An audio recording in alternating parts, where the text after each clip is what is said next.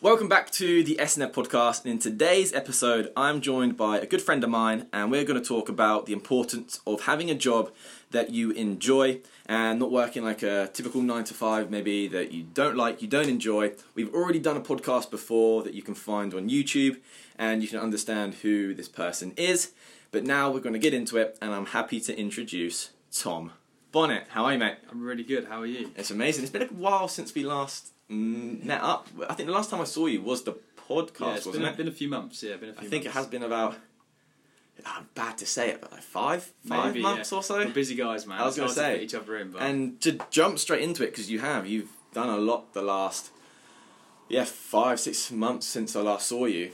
I'll jump into it quickly. You ran a marathon, which you were... Great South Run, yeah. It was a Great South Run. 10 miles, yeah. Yeah, which you were practicing, you were getting ready for. So how was that? Yeah, it was really good, actually. Really enjoyed it. I've already signed up for next year. You have? Basically, awesome. It was just... I just went from struggling to run a mile and ended up running 10 in front of thousands of people. It was nothing like it. It was amazing. Really. How did you find all the training going into it? Because I remember some of your posts where you were like, I couldn't even run a mile, and then on days that I could run 3, I could run 7. It was tough, but it was also really rewarding, because before each time I went out to run, I set myself a goal, so I'm going to do 5 miles today, and then in 2 weeks I'm going to do 7.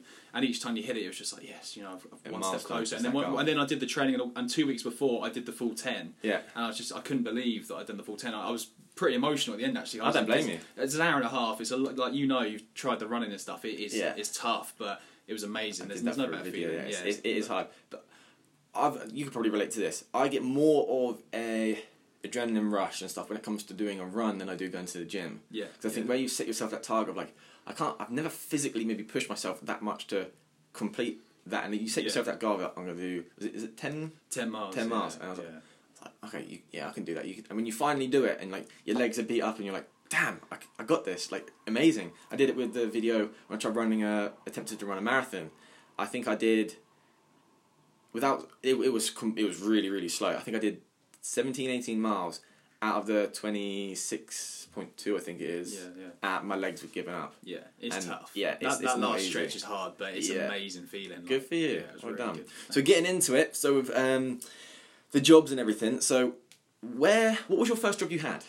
First job I had, it's been quite a strange route. So my first proper job, I was a chef in Wetherspoons, in Waterlooville. Yeah, because we never touched on this on the previous podcast, and with the direction we're going to take it today, I'd really want to know where you started and then what kind of influenced you to get into where you are today. So I was at college just like anyone else, just doing A-levels and stuff like that. And what were you studying? I was studying A-levels in media, politics and English language, because... Does not surprise me. I kind of shaped it because I wanted to be a journalist. I always knew that I wanted to do that. So I just wanted to make some money on the side, so I just got a job in there, which was eye-opening. It was good. Obviously, I think in that environment as a chef, things are so busy and hectic all the time, so it kind of helps me long term. For sure. And then after a year or so of that, I moved over to Horizon Leisure Centre and worked in the cafe there, just so I could kind of be in that gym environment. Oh, awesome. Which was good, because it was kind of the same job, just less pressure, and obviously a bit more relaxed with other young people. And then once I finished studying, I got a journalism diploma at Highbury College, so then I became a national journalist after that. So did that for a year and a half, and now 3 months in to a new job, which is exciting. How did you find the process of going through college and balancing your job at the same time? It was tough, but it was also, it was a difficult thing to manage, but I think that if you have a passion for something, then it makes it really easy, because... after I finished my A-levels, I went and did a year at Highbury, like I mentioned, to do a journalism diploma, which people in the industry had said, do this diploma, don't go to university, do this diploma, because it will help you get a job. How did you find that diploma? Was it... It was good. I mean, I originally found it because one of the journalists at the Portsmouth News said, look, what do you want to do? I said, I want to be a journalist. He said, well, have you heard about this NCTJ diploma? I was like, no, I haven't. So I looked into it, I applied, got on the course, which was great. And basically what it was for the whole year was learning how to, the law of journalism, how to do it properly, and just lots of work experience, which I spent a whole year kind of with the Portsmouth News, a couple of sports teams, papers in Surrey and stuff, and with a national news agency called Solent News, who ended up employing me. Yeah. So it was really, really eye-opening, and then at the end of the course, Solent News turned around to me and said, look, do you want a job? I was like, well, yeah, of course I do. So, That's really amazing. That's really, really good. So, coming into... Next question. So, with the direction that you're now going into, from a young age, what made you want to do journalism? So what was it that maybe, for example, being a footballer or being a basketball player or something like that? Was I think, I grew up in a family with three other brothers, so we were kind of sports mad, and because of that, we were always watching the generic, Sky Sports News, watching the football every weekend. Yeah. We were all swimmers, so we swam every week, 6 times a week. And because of that, I just loved it. I loved learning about other people's successes in sports. And my dream was always to be on Sky Sports News as a presenter and stuff, just being in that environment. Is it still? Yeah, I think to an extent it is, actually. It's just amazing. I love it. I mean, I know people look at Sky Sports News and they look at the athletes, but I look at the presenters. Like Mike Wedderburn, for example, one of the presenters, he's from Portsmouth, so it's just amazing to see he's come from a local area and That's awesome. To do that. And yeah, I think because of that kind of always inspired me. And then I kind of tailored what I was doing based on journalism. I was like, right, I need to be doing English. And I loved English anyway, which made things really easy.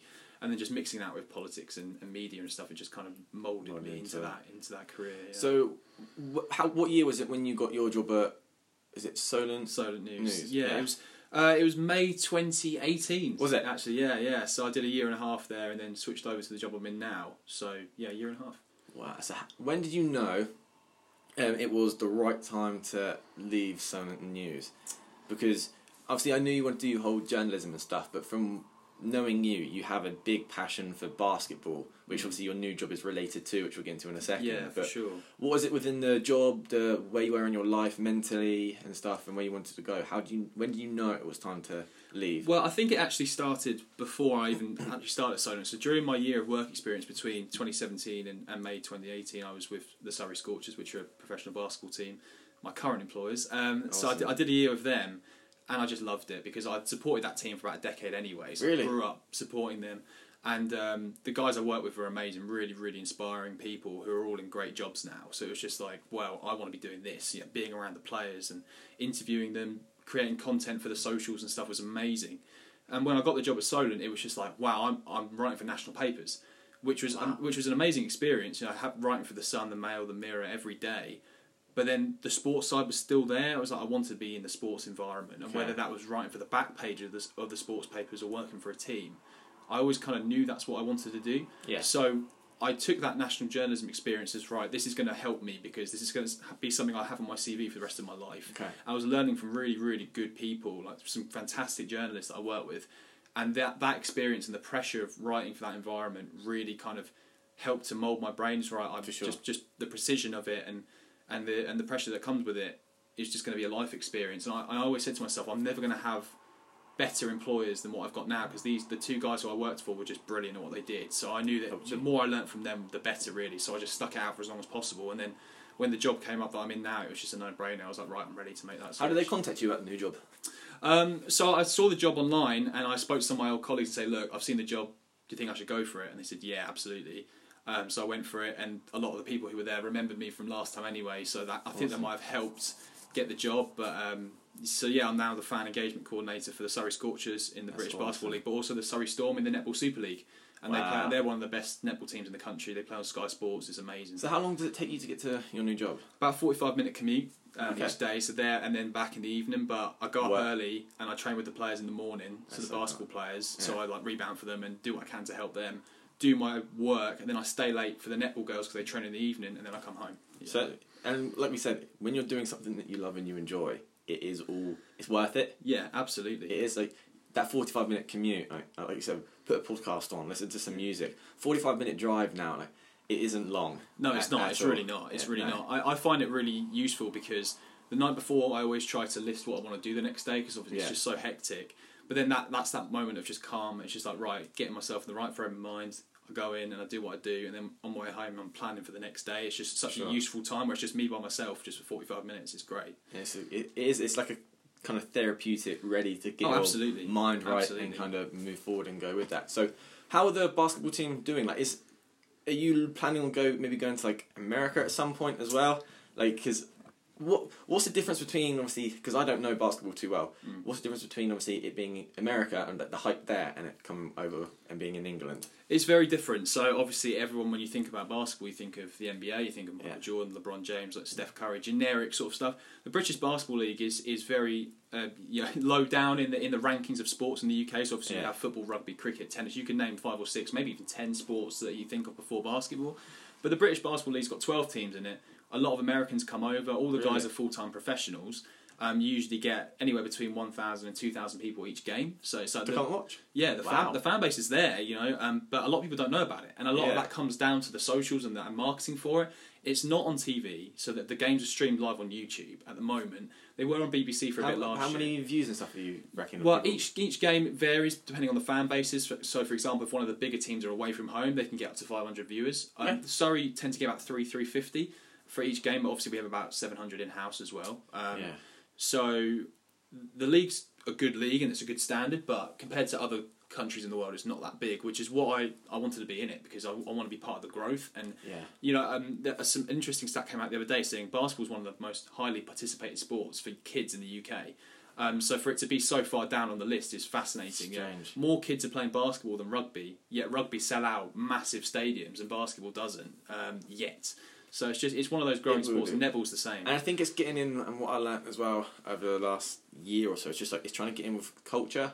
So you look at it out in America, like, but I thought what you say, like the top sports are basketball and American football. Yeah, and I think you could probably argue, I think it goes American football than basketball, but still everything I see on YouTube, Instagram, just social media is basketball, where people are dunking and trying to do all these trick shots and stuff. And I'm just like, my brother is a huge fan of basketball. He'll come home and start talking about it. I'm like, don't really know what you're talking about. But then I'd want to do my research on it, so I'd look into it. And then we'd go to the local park, and then we'd go in. Well, play that's the thing. It's in your face on socials, and then it's almost hidden in the UK. You don't. Before you met me, you might not have even known the Surrey Scorchers exist. You know, no, I didn't, because they're in Surrey, they're not in Hampshire, but.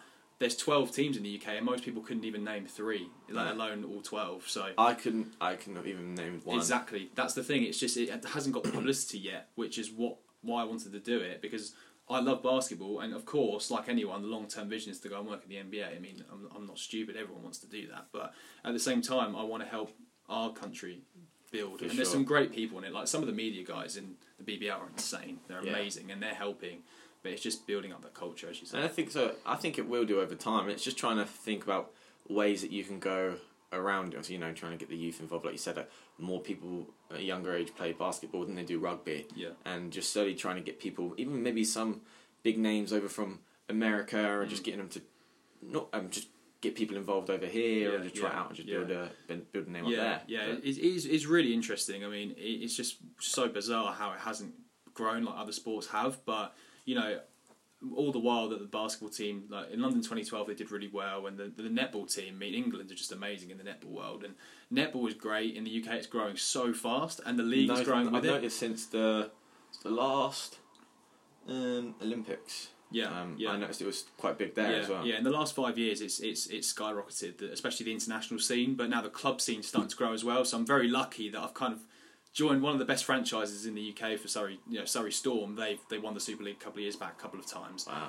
And we've got a couple of England internationals and stuff. They're just amazing women, first of all. And the game is really interesting to watch. It's fascinating to watch. And because they're one of the best teams, we've got a really good fan base. So they've got 15,000 Twitter followers. So I kind of came into quite a big fan base, which makes my job easy from one standpoint, but also.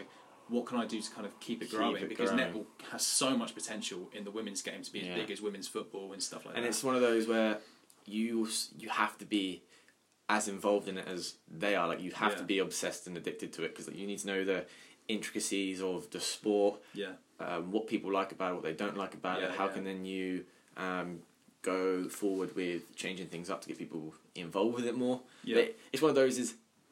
It's exciting. Yeah. It's one of those, like, okay, this is an opportunity for me to test myself, really get the clubs out there. Yeah, for sure. And honestly, I wish you the best of luck with it. Thanks, man. So, how important is it, do you think, to have a job that you love? So, from obviously going from working in a kitchen to then doing the journalism to now working for the British Basketball League for the Surrey Scorchers. How is that? How important do you think it is to make sure that you have a job that you enjoy? Oh, I think it's crucial. I think, you know, people don't really think about it too much about how much of your life you're going to be spending in a work environment. Yeah. So to be doing something that you love, it doesn't feel like work, and you just enjoy every day because. you know, I'm not stupid. Everyone loves going out the weekends and, you know, socialising and having a good time. Yeah, for sure. You know, especially at our age, everyone loves doing that.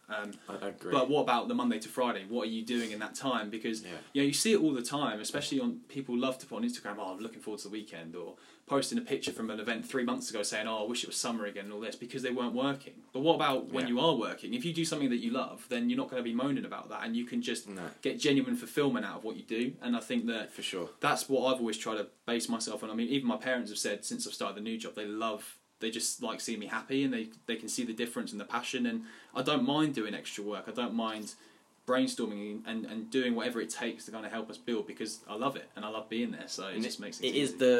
It's one of the best feelings to have. And I'm the same as you, from when I worked in a chef, being a pot wash, to being a waiter, to putting stuff on tables for people, then working in Waitrose and doing retail. And it's just, there was something about doing a job that I didn't like you said, the Monday to Friday.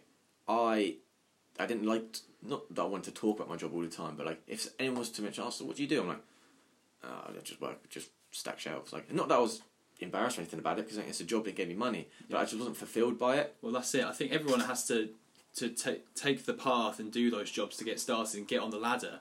But then I think as you get into your 20s and start to get older, it's like, right, what do I actually want to do with my life? Rather than just the short-term money that you want when you're young, what can you then do to kind of build yourself and kind of find your path? Because I think that it's just so easy to make that excuse for yourself that you've got time to kind of sort things out, but time is always ticking, you know, like year goes by year after year, and some people are in the same position that they were 5 years ago. And I just think, you know, you need to, it's all well and good knowing you've got time and it is an advantage, but you've also got to make use of that and think, right, what do I want to be doing over the next year, 2 years? Totally agree with you. And I realised that this year, how quickly this year had gone, like for it being like 12 months, I feel like I've only had about 6 of it already. I feel like there's still 6 more months to go.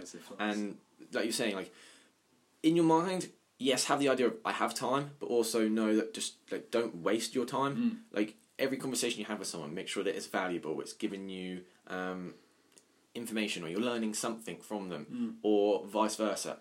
Not just, I've had conversations with people now where I'm just like, in my head, the first 30 seconds to a minute, like, I'll give you an opportunity, and then if I don't feel like we're engaging or anything, I'll find a way to make sure I kind of get out of that conversation. That's why I've always got on well with you, got well with like Ben, Tap, and a lot of other people, where it's like, because they're on the same wavelength. Yeah, like-minded people. Yeah, for sure. And even before the podcast, we were probably talking about 20 minutes. I was like, okay, no, we need to get this on the podcast, because we would say one topic and it would just flow and it would go. That's it. And people would say to me, Scott, like, why'd you get up so early? Why'd you go to bed so late? You barely get any sleep. I'm like, I'm an advocate for sleep, you need it. But there are some nights where I'm either too excited, I've got a lot of stuff on, I need to finish some work, but because I love what I do and I see the potential in it, like you do with yours, like the potential you see of helping get more eyes on British, I can't even speak today, British basketball, like that's what makes you want to put in the hours. And the moment you lose passion with something, you'll find something else.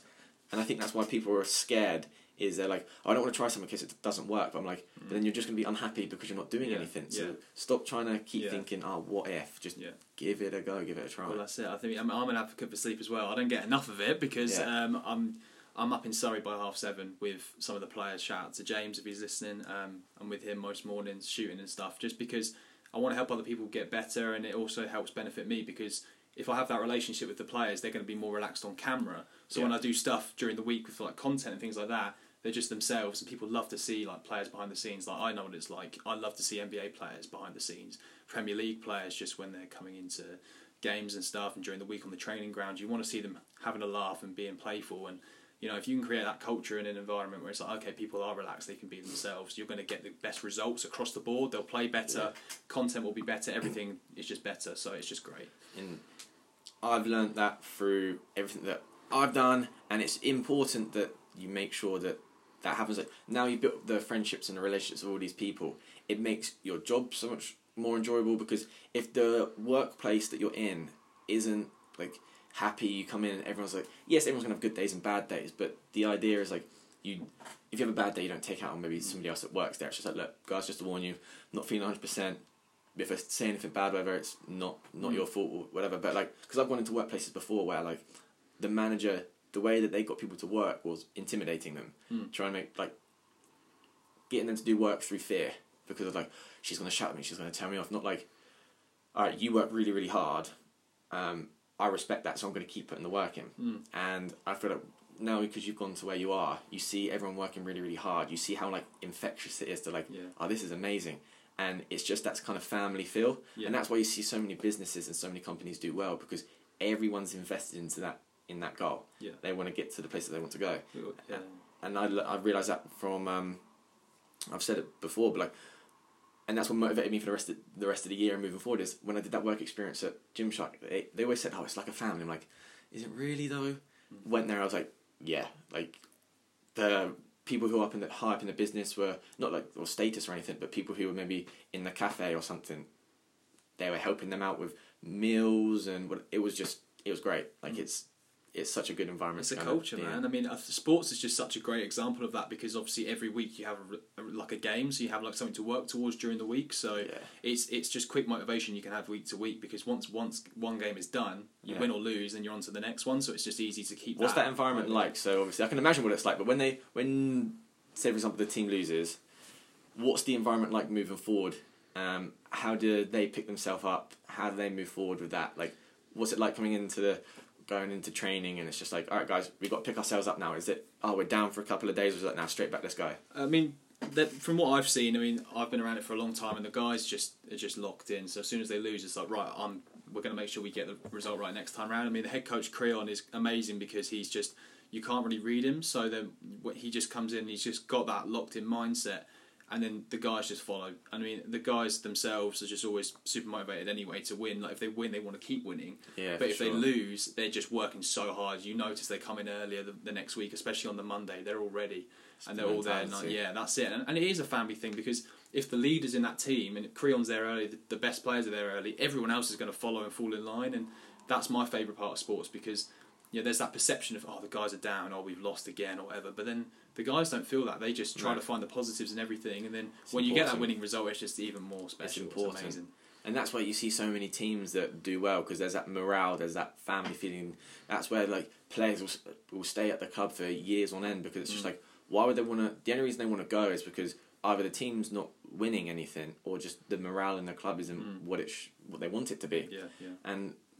I miss that a little bit when I played football and with sport. Like, I miss having like the big group of friends playing together and just enjoying life and whatever. But I think with the whole PT side of things, and now doing my circuit classes, I get that family feel with people in my circuit classes. Like, I'll come in and it's like, I know everyone's name, I know what they need to work on, what they are good at, and how can I set the classes to make sure that I can tap into those areas that need to be improved. And it's just one of those that it is just something that in time, you're going to get better at, you're going to improve at. And think of how far you've come within this year. You've ran the 10 miles, you've switched jobs, you've got more confidence within yourself, especially your journey through fitness and how you've changed yourself there and mentally. And you think, oh, I've done that in the space of a year. Where am I going to be in 5 years if I keep that up? And that's what's so interesting. And that's what drives exciting. Me for sure, because, I've always tried to just be patient, but also innovative. How can I keep moving myself forward? And I think I'm happy where I am now, and I see myself being there for a long time, because I actually want to make a change in the two sports that I work in. But at the same time, we both know we're so we're super young. Like, we're 20 in the grand scheme of things. Like, I could stay here till I'm 27 and still be young. Yeah. So it's just such an advantage. But no, I love where I am and the people I work with. Which is amazing. I was going to say it was the next question. Do you feel happier where you are now within your life from where you were when you're at the other job? Oh yeah, I mean, I think in the last 12 months, things have just changed drastically. I mean, in terms of the whole scheme of things, friendship groups, I've found out I've got a core group now that are just my best mates for life, really. For sure. And it's changed throughout the year as well. My job, I liked my old job, but I love my new job, and that's the difference, because you can like it, so you can have good days and bad days, and then you the days where you're not motivated, and then you've got the day if you love your job, it's just, every day is just great. You just love being there.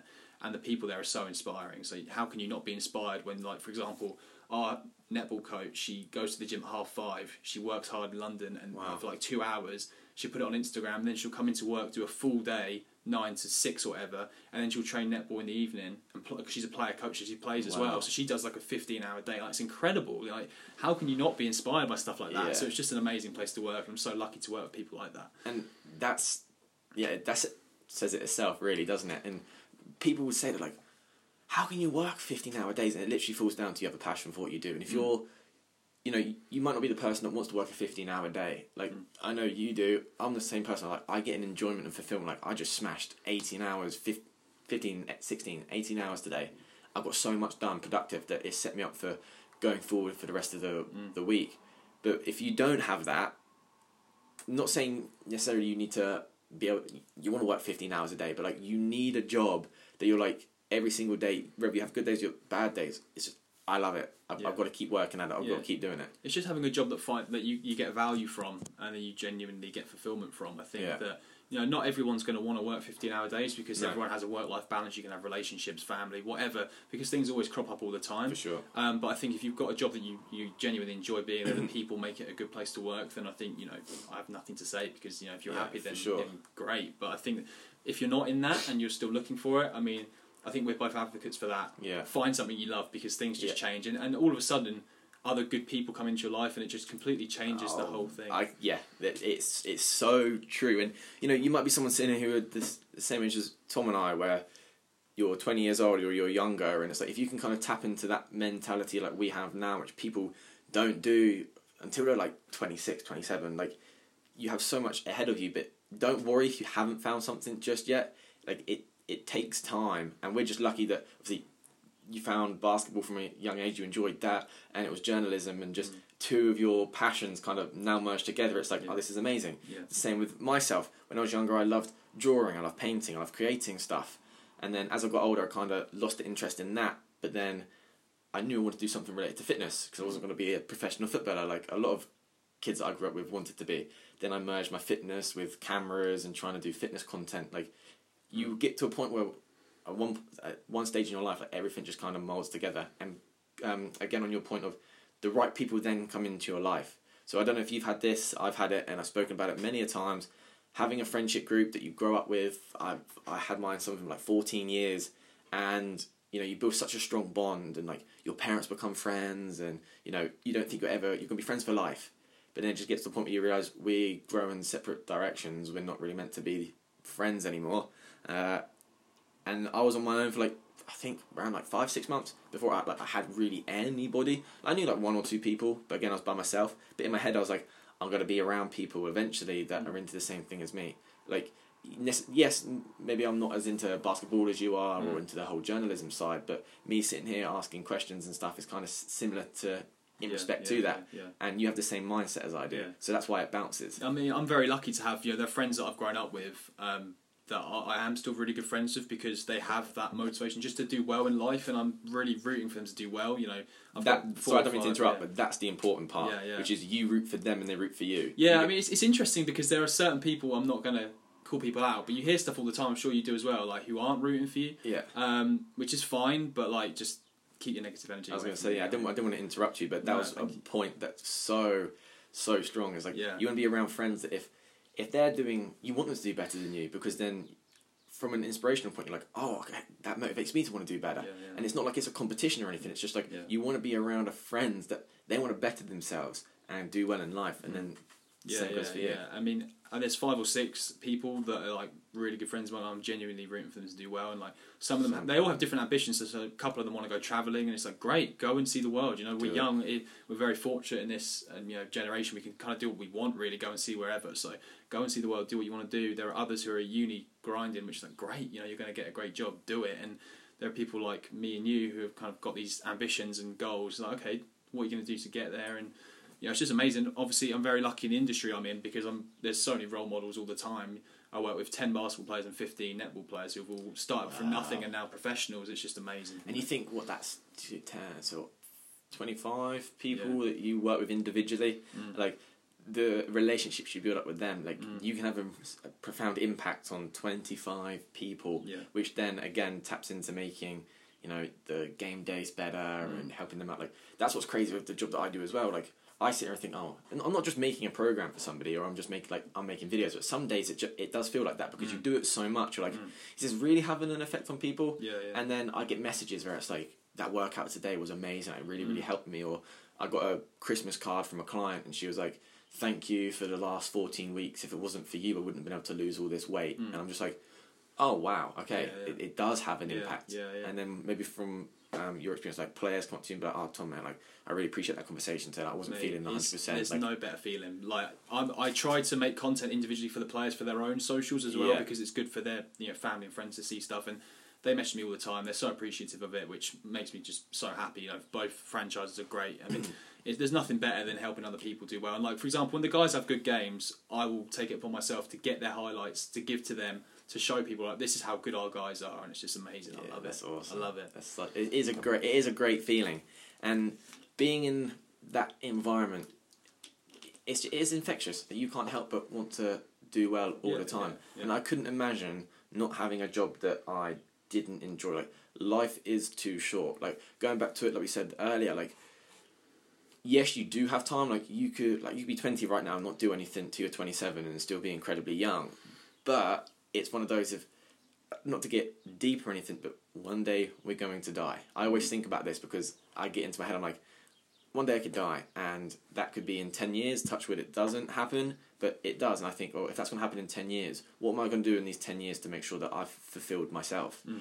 Yeah, and I completely agree with that. I think that it's important to kind of keep in mind, because obviously your day could come at any time. It's a bit of a depressing topic, but at the same time, it's good, because if you are sitting there and thinking like, what have you done with your life? Have you got genuine happiness from it and fulfillment?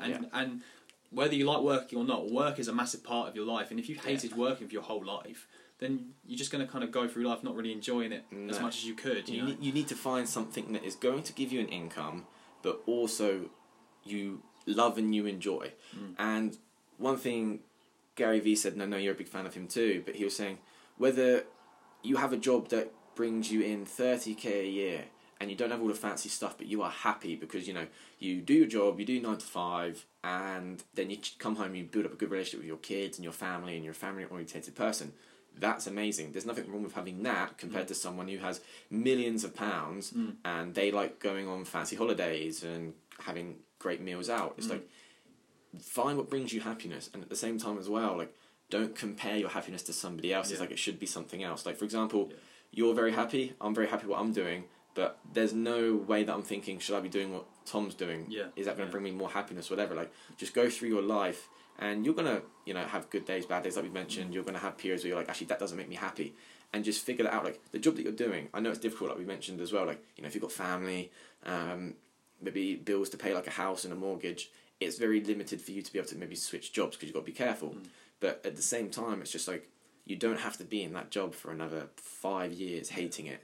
Like, you can find other ways and stuff, and it's just people get so used to being in that same routine. People love a routine changes. And it's hard to change, and I think that's the one thing that me and my friends have kind of set up on this year. I mean, as you'll remember from the start of the year when we did all the big play stuff, I mean, that was, although it was fun and good entertainment, the reason we started it was I was out of shape, I was underweight, I wanted to change my diet, first of all, so I was eating right, and go to the gym regularly to make changes, and it did. I think I put on 15 kg this year, because I was massively underweight, and just going to the gym regularly, it was just so amazing, because all of a sudden, in 3 or 4 months, I saw these changes. It was like, okay, I changed my routine, and this is what happened. What if I did that in a work environment? What if I changed my job and see what happens? And it's kind of just worked out. So it's just proof, really, that if you kind of, you can switch it. It's good to be realistic, but also be optimistic. I think you've got to make the right decisions. Of course, you can't just quit your job and go and do something crazy. But at the same time, what can the small things you do actually have a bigger impact on your just genuine happiness? Yeah,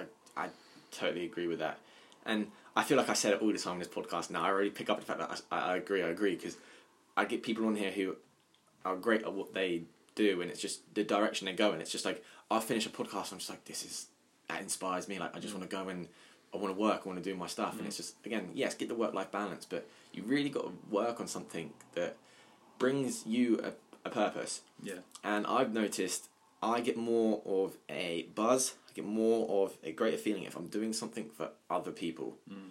So with my programs, I'm helping somebody. Like, money comes and goes, and if you're motivated by money, great, but long term, you're not going to be happy. Once you get that money and you think that buying this fancy car and this house and stuff is going to make you happy, it won't. And I'm not saying that from experience, because I don't have loads of money at all, but from listening to podcasts and people that actually generally have money, for example, I listened to Tom Billy who say it, you know, when they sold Quest, I think he still has a little bit of a percentage of that, I think, but he said he got roughly like 400 million from it. You know, he could just retire and go and do what he wanted, but he was like, all that money didn't change him to want to create a really big company and work hard and stuff. He was like, I could not have that money. I just want to kind of work and do something that I enjoy. So yeah, if your goal is money, fine, but you need something long term that's going to keep you going and drive you. I think it's about striking that balance, isn't it? Because don't get me wrong, everyone loves having a bit of money in the bank and being able to treat yourself to things. Of course, it takes away some of that stress. Yeah, who doesn't? You know, but I think at the same time, like you say, if you're doing a job you hate all the time, just for the money, you know, you're going to have the money. Great, you can buy these little, you know, short term wins if you like, but over the course of 5 or 10 years, you're just going to have 10 years of hating what you do to get that money. And it's just not worth your time, because at the end of the day, there's more to life than just working, you know. Yeah. But if you're doing something that you love, it doesn't feel like work. So then all of a sudden, you're just making every day worthwhile. Like you said, those 10 years of doing something that you hate. Whereas if you did 20 years of doing something that you loved, and in that 20 years you maybe still got the same amount of money within the 10, it's like, well, it's a win-win. Like, you've then got the money that you wanted, but you're also living a life that's happier. And I can't stress that. And I think it's important to try and realise it from a younger age too. Is a lot of people, they listen to maybe what, you know, parents say, friends say, what they should do in their life, but they don't really sit there and think, what do I want to actually do? And am I going to go for it? Because, you know, it's confidence and it's things that, it's all the thoughts in your head that have been put there by other people. Like I said to you earlier before the podcast started, and you had noticed it, was, you know, I said I wanted to do acting. Like, there was something that I love being in front of a camera. I'm even at home sometimes, and like, I didn't even realise this until I was speaking to Ben about it. I'd watch maybe like a TV series, or like I'd watch a movie, and one of the characters would do something, and for me I was like, oh, that's quite cool, and I'd reenact it. I try and do it in the same way, and it wasn't until like I realised like a couple of weeks ago, I was like, I didn't even know I was doing that. And I was like, I could do this. Like, I'm not great now, but it's just one of those things, you know, with practice, where I could be in 5 years' time, whatever. My auntie's a drama teacher, and my younger cousin was actually, I don't know if you heard of it, there was this thing on ITV a couple of weeks ago, it's called like Sanditon, and it was one of the big actors, he was one of their little kids, and it wasn't like a huge role or anything, but like, the practice, you know, he had to do for things like that, and like having to do all like the auditions, I'm like, that would scare the shit out of me. And that's what I love, is because I don't want to do things like when I was doing my circuit classes, getting up in front of a group of people. At first my heart was racing, I hated it. Now I could get up in front of like 30-40 people, I'm fine. I don't get nervous.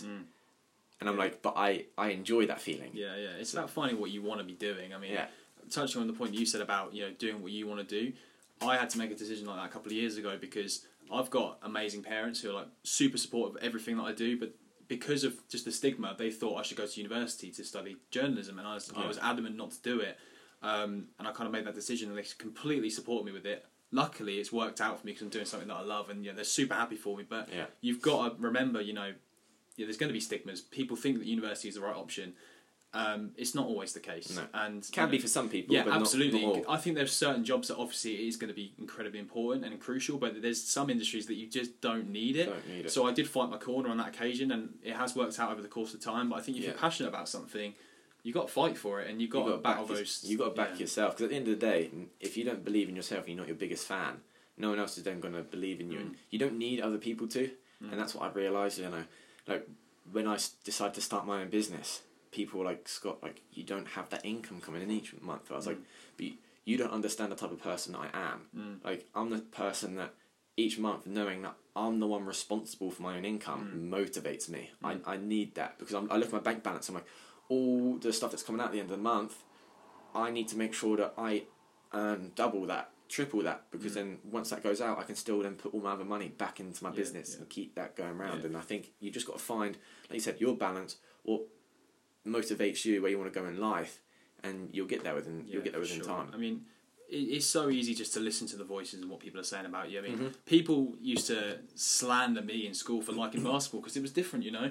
I'll never forget, someone said, obviously when you're young you want to be a professional, right? So I want to be a professional basketball player. Someone said, I will never pay 20p for a jersey with Bonnett on the back. I was like, that's amazing, because in 10 years' time, I'm going to remember you and what you said, because now I'm working with professional basketball players. Like, I'm doing what I want to be doing, and I worked hard to get there. I didn't listen to the voices, and that's what drives me, is because not that people hating on me drives me, but it's always interesting to see, because it does. They're not. It does. Yeah, you're right, but they don't, because they're not chasing their dreams. They want to stop you from doing yours, and like that's the thing. Any person that gives you hate, you got to understand it's coming from a negative place on their behalf, because what they see through you is not necessarily they want to do basketball, but they want to be doing what you're doing in the sense of, this guy has the confidence to go for his goals. I don't, and because of how that's making me feel, or the way I've been brought up, or what my family life's like, or whatever, my way of dealing with it is by putting it onto you and making you feel bad, because by stopping you from going after your goals, it makes me feel good because I didn't achieve mine. It's just crazy that people have that mindset, and I mean, I think everyone's guilty of that while you're younger, absolutely. When you're a kid, obviously, you think it's funny in your friendship group to ridicule someone else, but the fact that people still do that now is just crazy to me. Especially being older, it's come on, really. Yeah. And I mean, and like that, I think that's the point that we touched on earlier. When you've got a group of friends, there are people that you genuinely are rooting for to do well, and you know they're the people I want to be around, because they pick me up. And like, I've got certain friends that after every game, win or lose, my friends are like, "Your content was great today. Like, keep it up. Awesome. Great that's result. So cool. Like, so happy for you." Like, and I'm the same for them. Like, when they do something that's good, great. I'm just buzzing for them. But then there's still the same people like who will to your face say, "Yeah, you're doing great," but behind your back, you. I vouch for that 100% with the videos. I have so many people that watch my stuff when I was at school, and we said this in the previous podcast, I said it in so many, but I'll repeat it so people just you understand. I was the guy who was making the videos back at school before I was a personal trainer, but I was like, I knew where I was going to be. I was like, I'm going to be a personal trainer, I'm going to be in fitness, so when I eventually make these videos, you're not going to find it strange. I was the guy that was recording himself. I made 3 fitness accounts at school because people found out about them and they ridiculed me for it. I deleted them. I was like, I'm always going to make content. But I've set myself the goals of where I want to be in the next 2 years and the following that I want to have and the impact I want to make on people. I'm like, and one day I'm going to put it out there, I'm going to say it on this podcast, and I don't want to be that person that says it and doesn't do it, but because I now have the mindset that I'm going to. I'll be in the movie one day. Like, I will, but like, I'm not going to put a timestamp on it because I don't know, but one day I will be in one, whether that's in 5 years' time, 10 years. And people will pass judgment on that. I put up on my story of the goals I wanted to do. Yeah, like the people I wanted to have on this podcast one day. I had people like Kevin Hart, Dwayne Johnson, I wanted Joe Wicks, I wanted people like Cristiano Ronaldo or something like that. Like, eventually one day I'll come across these people and have them on, whether I'm still doing the podcast or whatever, like I'll have these people come on. And people will look at that and go, you won't. I'm like, because you see where I am now. But whatever you're doing, that's great, but I'm now with how I've changed my mental state. I laugh. So if someone's like, "You're not going to do it," I'm like, "Yeah, that's fair enough." Like, okay, but I'm so. I know this might sound bad, but I'm so in love with myself. Not in a cocky standpoint or anything, but because I never was, I'm happy with the way I look. I'm not going to be the best looking guy in the world, but there's someone out there who thinks I am. Do you know what I mean? So. I'm happy. It's just a mental shift. People hate to see people like genuinely happy for themselves. And they look at it as being a cocky thing. I'm like, it's not. If someone's coming across obnoxious and stuff, I'm like, I get you. I see what you mean. But if someone's loving their job, they're happy with who they are, and your hate's not going to put them down, you need to reevaluate yourself. Like, I love making videos. Just because that's not something that you do and you don't like it doesn't mean I'm wrong or I should be put down for that. And you know, if you get some enjoyment and a buzz from it, great. Like, take the piss out of me all you want, because I'm the person, I want you to be happy, and if taking the piss out of me makes you happy, bit weird, but alright, go for it. Like, it really doesn't bother me anymore. It's a strange world we live in, you know, and I think that, you know, social media is a big part of that. It's easy to criticise people, because you don't understand their thought processes and stuff, but I think if you're rooting for other people to do well, you can't really go wrong. Guarantee, with the basketball stuff that you do, because we're going to put it out there and we're going to say it, you're going to make the impact on the British Basketball League, and you're going to get a lot of people involved in this, and the people that said to you that you're never going to have an impact on basketball, whether that was being a player or just anything in general, and you do, they'll be like, I always knew you were going to do it. Yeah, well, that's it. You've always had that, you know, you always had that drive and just something in your eye. I could tell, and it's like, no, you didn't. Yeah, you didn't. Yeah. Like, I had a friend, let me rephrase that. I have someone that I used to call friends or whatever. Yeah, an acquaintance, that's the word I'm looking for. He doesn't like any of my pictures. He views all my stories and stuff, and he probably sees my posts, but never likes anything. He liked 5 of my posts probably about a month ago or something. I was like, that's strange. So I messaged him and was like, I appreciate the likes, mate. And he was like, no worries. I was like, I thought you were taking a piss. He's like, nah, don't worry about that. I wasn't. I was like, no, honestly, I'm not worried. I just wanted to, I was just wondering. But anyway, how are you? And he was like, yeah, everything's really going really, really well, mate. And he didn't ask how I was. He went, so how's business going? Mm. And I was there like, wow, what, do you want me to turn around and tell you how much money I'm making, how my business is doing? Like, do you want to, is it because from an ego standpoint, that happened to me as well. You want to know that you're earning more than me, so it makes you feel good? I'm like, mate, I'm not going to tell you anything about money. I even turned around to him and was like, my business could be better. You know, it's quite slow right now. I don't have a lot of clients or whatever, because I want you to still think, like, I want you to think that I'm doing badly, even if I am or I'm not, just because when I eventually do well one day, and for them, the old friends I was with, a lot of it is about money to them. They're like, yeah, I'm earning this each month. I'm like, I don't care. Are you happy though? Are you happy? That's the question. The same thing happened to me, because a couple of months ago I went to visit some family in New York, right? Yeah. And you know, I'm very, very lucky that I know this guy. He's really amazing what he does. And someone I hadn't spoken to since I left school messaged me going, oh my God, you're in New York. I went, yeah. He went, what are you doing there? I said, I'm just on holiday. Didn't reply. He thought I was working there, you know? And I was just like, you only want to speak to me when you think I'm doing well. Yeah. I wasn't even like showing as if I was working there. I was literally just doing the touristy stuff. But it was just amazing to me how like he pops up after 4 years just to ask what I'm doing. And it's just like, why do you want to know so badly when you haven't rooted for me for the last 4 years? That opinion he's had on you, and he obviously didn't think much of you. Now he sees you in New York and he's like, wow, is Tom doing like well for himself now? I want to know what he's doing. It's like, come on, really? Yeah. And people can see through that. Yeah. And the fact that you don't reply, it's like, nah, well, I've gone through my Instagram and I've deleted people that I just don't bring any value to my life. Like, I have a small group of friends, like an actual tight group. I probably have like 3-4 people. Yeah. And then people that I still class as good friends, like yourself and other people. I'm like, I can go and meet up with you and spend an entire day and whatever, just talking.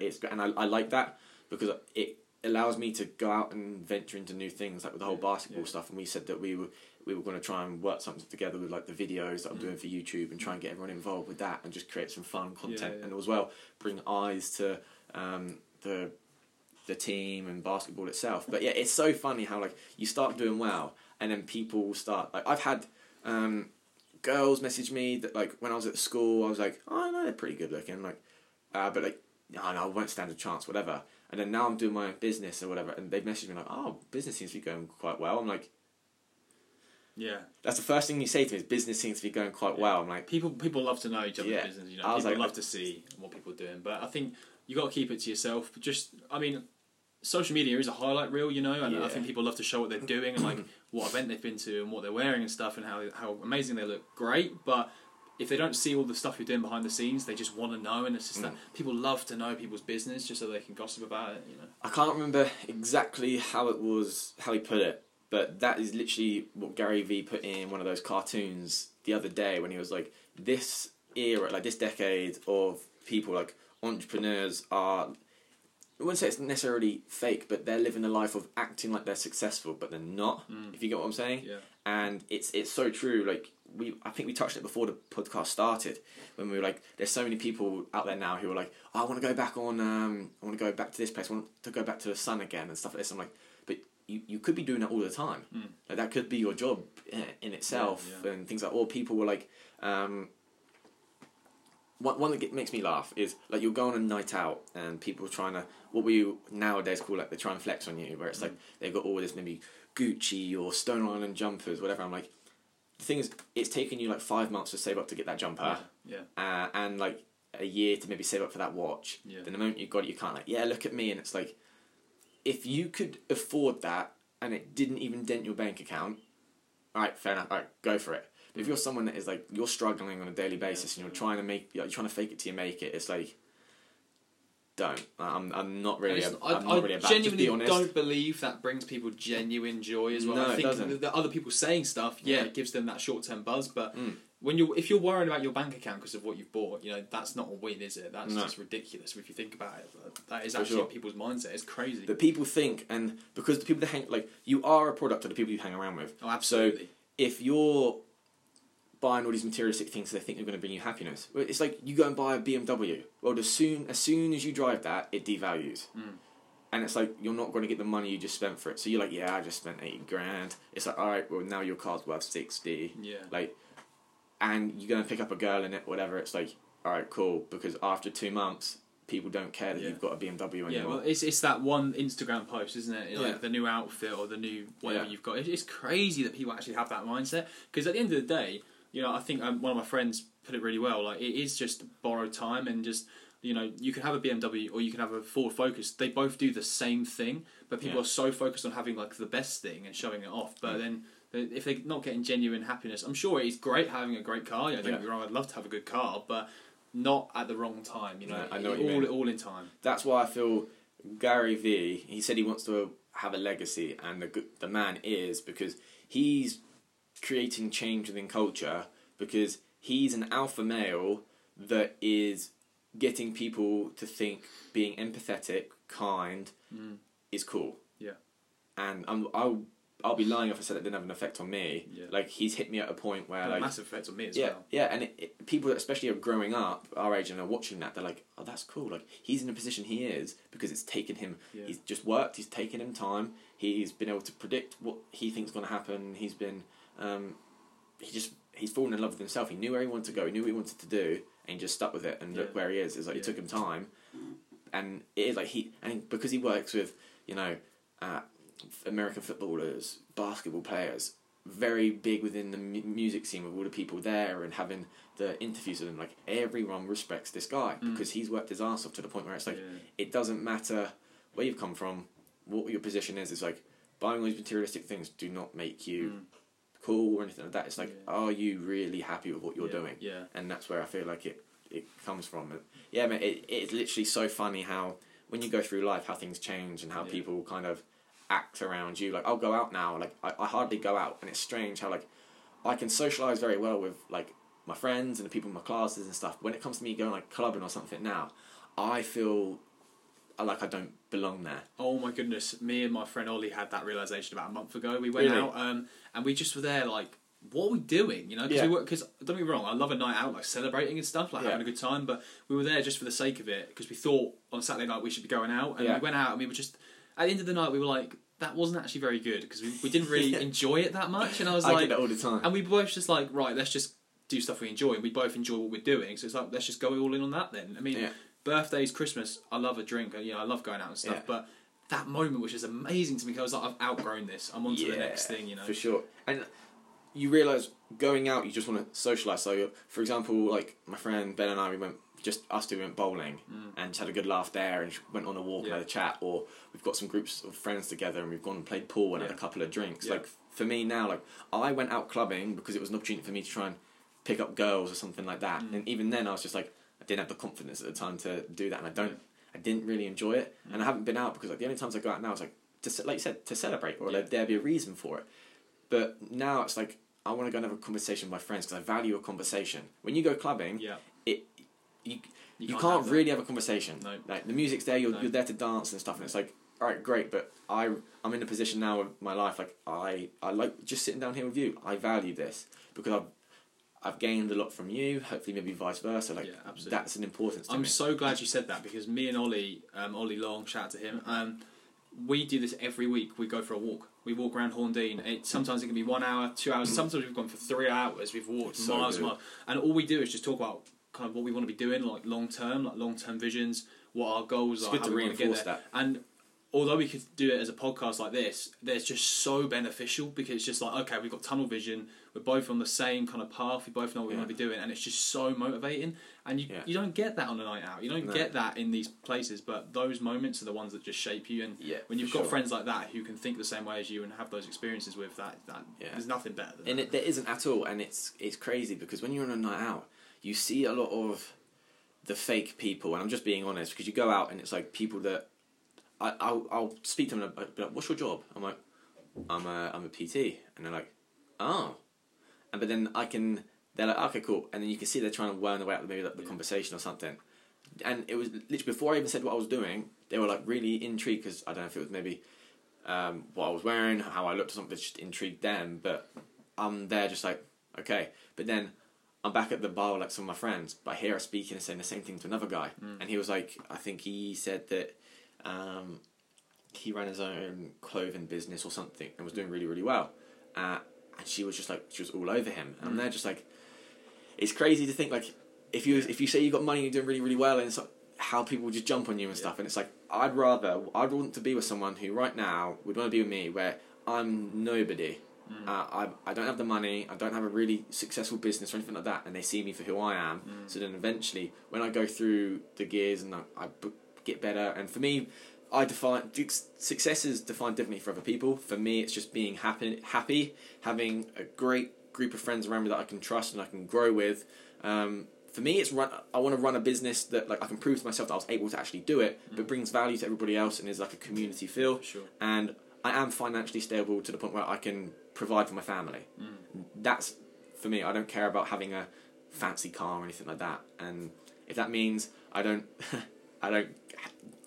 get with a girl or anything for like the next 5 years, man, I couldn't care less. If I'm being brutally honest, I don't want a girlfriend at the moment. If it happens then great, but I agree. I'm just locked in. If I want to get myself to a position where I'm happy before I try and build that with somebody else, and I've made that mistake before because you think it's the right thing to do. Some people are relationship people, and I'm all for it. If you're happy, so am I, but at the same time I'm not ready for something like that yet, because I'm still trying to find what I am and what I'm doing, so it would be unfair to share that with someone else. I completely understand that, and because you know what you're doing and what you want to do, but you don't know, things might change, until you're happy with everything that you're doing, it's like this is, I know who I am, what I want to do, where I want to go. It's like, alright, I can actually give you the time that you deserve, because I'm like, myself, I couldn't be a good boyfriend to somebody because I couldn't give them the right time, because I'd feel very selfish. Me messaging them could be me messaging someone to get on a podcast, or message to see how a client is, and I personally wouldn't want a girlfriend for like another 5-6 years or something, because it's so tunnel vision on what you're doing. I want to find someone like-minded, someone, and is interested in the same thing as you are. I think if you find someone that is kind of just on that journey, then great, but it's not something at the top of my priorities. If it happens, it happens. If it doesn't, it doesn't. And that's when it always seems to happen, is when you're not looking for it. For sure. Yeah. And the mistakes I've made in previous relationships is like, they were never into fitness. Like, they were active and stuff. And for me, that's the one thing I look for, is you don't have to go to a gym, but like, you have to work. You love working out, whether that's at home or whatever, you go on runs or something, like you're into fitness, because then that's something that, like, where I spend a lot of my time in the gym and do it, like, you understand that. Yeah. Like, I don't expect people to understand, like, I'm not going to go and be with someone who's like a YouTuber or something like that. Yeah. I don't know, but like someone who understands fitness. And just respects what you're doing. For sure. Know? And like with you, someone who maybe is into the whole journalism side of things, or basketball, is within that industry, it's so much, I won't say easier, but you just connect better, because you actually, you can have conversation starts without thinking really of what to say. Like with you, I can sit here and you can talk about anything, because like you're not someone that I feel like, I have to think about what I have to say to this person. What can we talk about? I mean, I think you've been through that, and so have I, where you suddenly start doing well once you come out of a relationship. I mean, I have no like negative energy towards my ex, but she told me to stop playing basketball. Really? And now I'm working for a professional basketball team. So she actually man, like people, like, obviously in the moment you think, oh, maybe I'm not very good, I should stop playing, but then long term you're like, that's not the energy I should have been around. I'm glad things have happened the way they have. I hope she's happy, but I'm just happy with doing what I believe. Everything happens for a reason, and I was the same. Way I relate to that is, she didn't tell me to stop doing videos or anything like that at all, but because I was so invested in her, I wasn't invested in the things I wanted to do, so I was making really bad videos, and I could tell that she didn't really, deep down she didn't like it, I don't think. She never openly said it, but I could get the feeling that she didn't, and she kind of thought it was weird, because she would say like, all my friends think it's weird that you do like the videos and stuff, and I'm like, well, this isn't meant to be then. And then luckily, like, she ended it, but it was like a mutual thing in the end, where I was like, this is for the best, and now I'm doing all my videos and I'm doing what I want to do. That is exactly what I was saying. It's like, you've got to be happy with doing what you're doing, and the right thing will happen because someone will see what you're doing and just be happy for you, and not trying to build a culture for yourself and build your life, and they're just not supporting it because it's just not going to work. No, and I totally agree. And I wish that she's doing the best. I think she's at uni doing law or something. I actually think she's back actually working, but yeah, I wish her the best. I'll probably see her over the Christmas period or something. Hope everything's going well. But you just realise, like, this person isn't the right person for me. And when I came out of it, I think there was 2 days where I was down, I was upset because it's like not having that person around. But I was like, am I going to sit here and cry about it? I'm like, no. And the way for me to get over that was I dive straight into my work. And it helped me, and like, it was the same for you. I went through a massive change. You know, I had depression afterwards because it was a mix of just everything just not really going right, and I just hit a low. And when you're in that low, it's hard to get out of it. And then when I hit my lowest, I just propelled, because all of a sudden I was like, I had that shift. I was like, right, I need to stop thinking about this and put it all into this. And then it just, everything changed. And that's where the whole gym thing came in. I put all my effort into the gym. Because it was just a stress reliever. My work was all of a sudden started doing well, and gym was going great, and then all of a sudden, you know, summer was around, and obviously everyone's happy in the summer anyway, and the new job came around, so it's all kind of just flowed, and it's just been, well, you know, if you actually have that positive energy and you work hard for something, good things happen. And it's just using that momentum. And I've been a big believer in that, and I've been doing a lot of research on it. It's just like, the moment you get the ball rolling, the momentum goes. It's just keeping up with it. Like, one thing will lead to another. If you keep working hard, you keep putting that effort in, it will get there. Like, you could have all these goals in the world, but if you're not putting one foot in front of the other and actually starting, you won't get there. Like we said, like we were like, should we do a podcast? I'm like, yeah, I've always wanted to do one. Like, we literally said before the podcast started, and you were like, it's crazy to think, like, now this is the 13th episode, and this was, I've always wanted to do it, but you were the reason why. I was like, you know what? I actually believe in myself that I could do it. Because we sat there in my kitchen, we were talking, I was like, oh, I love this. And I think I gave it maybe 2 months or something. And then I started it, and I was like, And it was just from our conversation. That's what it's about, man, because, like, you get those sorts of bursts of energy, and I think you have to act on that while you've got that burst of energy, otherwise you'll just never do it. Because everyone, I'm sure it happens to everybody, they have these great ideas, or they want to do this and the other, and then they don't actually put that into action because they're afraid of putting it into action. But then as soon as you do it, all of a sudden you're just like, I'm so glad I did that. And you're not going to be the best at first, but the thing is, you see anyone that's good at something, they were never the, like, they might have had somewhat of a talent or been fairly good at it at first, but, like, you always excel because it's just a practice. Like, it might sound cliche, but you put the 10,000 hours in, you learn what you're good at, you learn what you're bad at, and just work on them together, and then you'll start working your way up, and you'll get to where you want to go. But just to see how long we've been going for a while. It's about an hour or so. So, kind of last, there's two questions, but we can kind of merge them into one. What have you learnt from 2019 as a whole? I've learnt to just back myself and surround myself with good people, and to put other people before myself, in the sense that I want to help other people do well. So, I mean, I've raised money for charity, I've helped my friends do well, I've helped my friends through tough situations, and that's brought me joy, and also just, as we've talked about for an hour really, is finding something that you love, and just being in an industry that I love is just the best decision I've ever made. And I think the next 5 years are going to be really interesting to see what I can kind of do with that, and how we can build basketball and netball in the UK. That's an exciting project for me to be a part of. So I said that was literally leading into the next question, which was, what are your goals for 2020? 2020 is going to be an interesting year. Personal life. Yeah, it's going to be interesting. So I guess first and foremost, in terms of work, I want to see both teams do well. So, I mean, I want to see both teams win, whether they win the championship, their respective titles, or they just win lots of games, great. I want to build both the franchises and their fan bases, exciting, which is exciting. And, I mean, that all comes through social media and the work that I'm doing with fan engagement.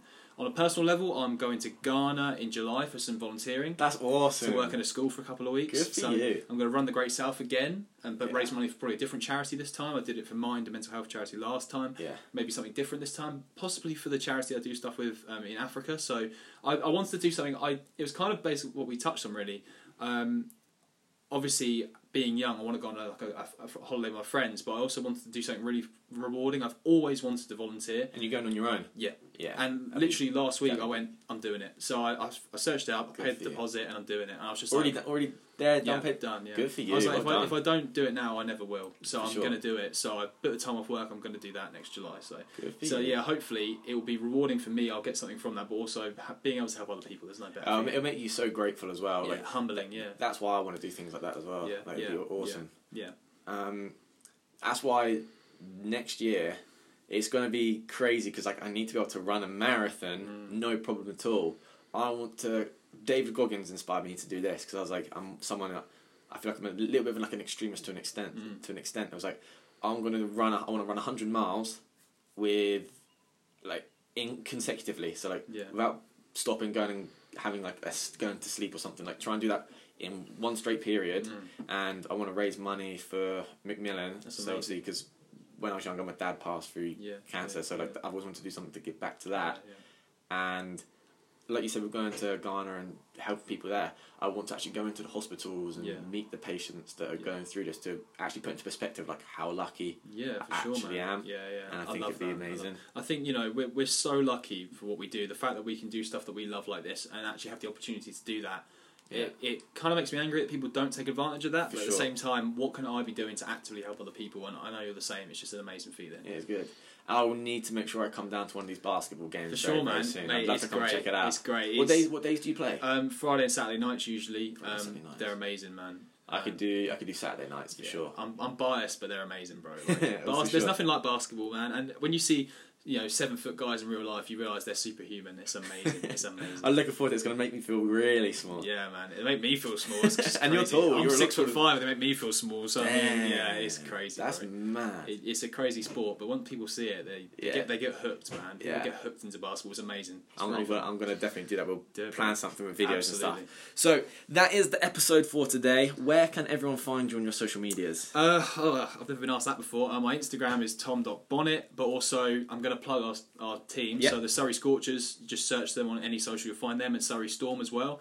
Highly recommend you come down to a game, and if you follow their socials, I do all their socials, so that's my work really. So I'm going to definitely come down to a game, film a video and get them out there, and we're going to get some stuff done, especially for next year. So thank you for listening. Please go and check them out, both of them, all of them. Just go and give them a follow, and I'll see you in the next episode.